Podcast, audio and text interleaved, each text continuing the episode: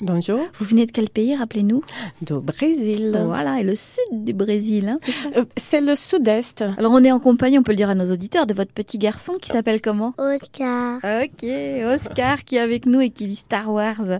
Lui, il est pas né au Brésil. Non, Euh, il est allé au Brésil récemment l'été dernier. A aussi dans le ventre de maman. Et aussi dans le ventre de maman. Tout à fait. Ok, alors nous on s'est quitté hier où on parlait de votre apprentissage de la langue. Euh, ça a été quelque chose de compliqué d'apprendre la langue, ça, ça a mis du temps pour vous Oui, oui, oui. J'attendais euh, à apprendre plus rapidement. Tout le monde disait non, ça va être très facile parce que ça, ça vient du latin, comme, Mhm. comme le portugais. J'ai ah oui, je me lance.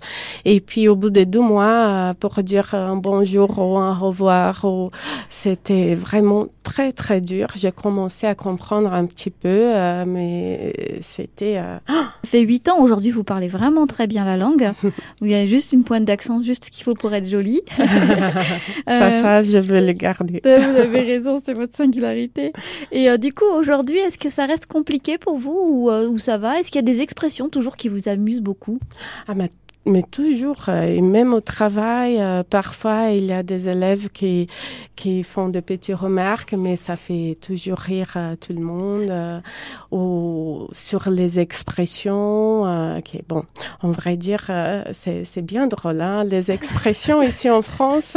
Il y en a une en tête particulièrement qui vous a vraiment toujours un peu étonné. Ah, poser un lapin, par exemple, ça me faisait. euh, et d'ailleurs, c'était une des premières expressions euh, que j'ai appris et c'était une des dernières que j'ai utilisées. Donc c'est pour ça qu'il vient si vite à, à la tête. euh. Mais voilà, les expressions et puis toutes les règles de français, de grammaire, euh, Eh oui. c'est assez. Même pour les Français, ça qui me rassure. euh, Oui, c'est ça, oui, oui. C'est ce que je voulais vous dire. Même pour les Français, c'est difficile. Mm. Euh, donc là, vous êtes arrivé donc à Limoges depuis un petit moment.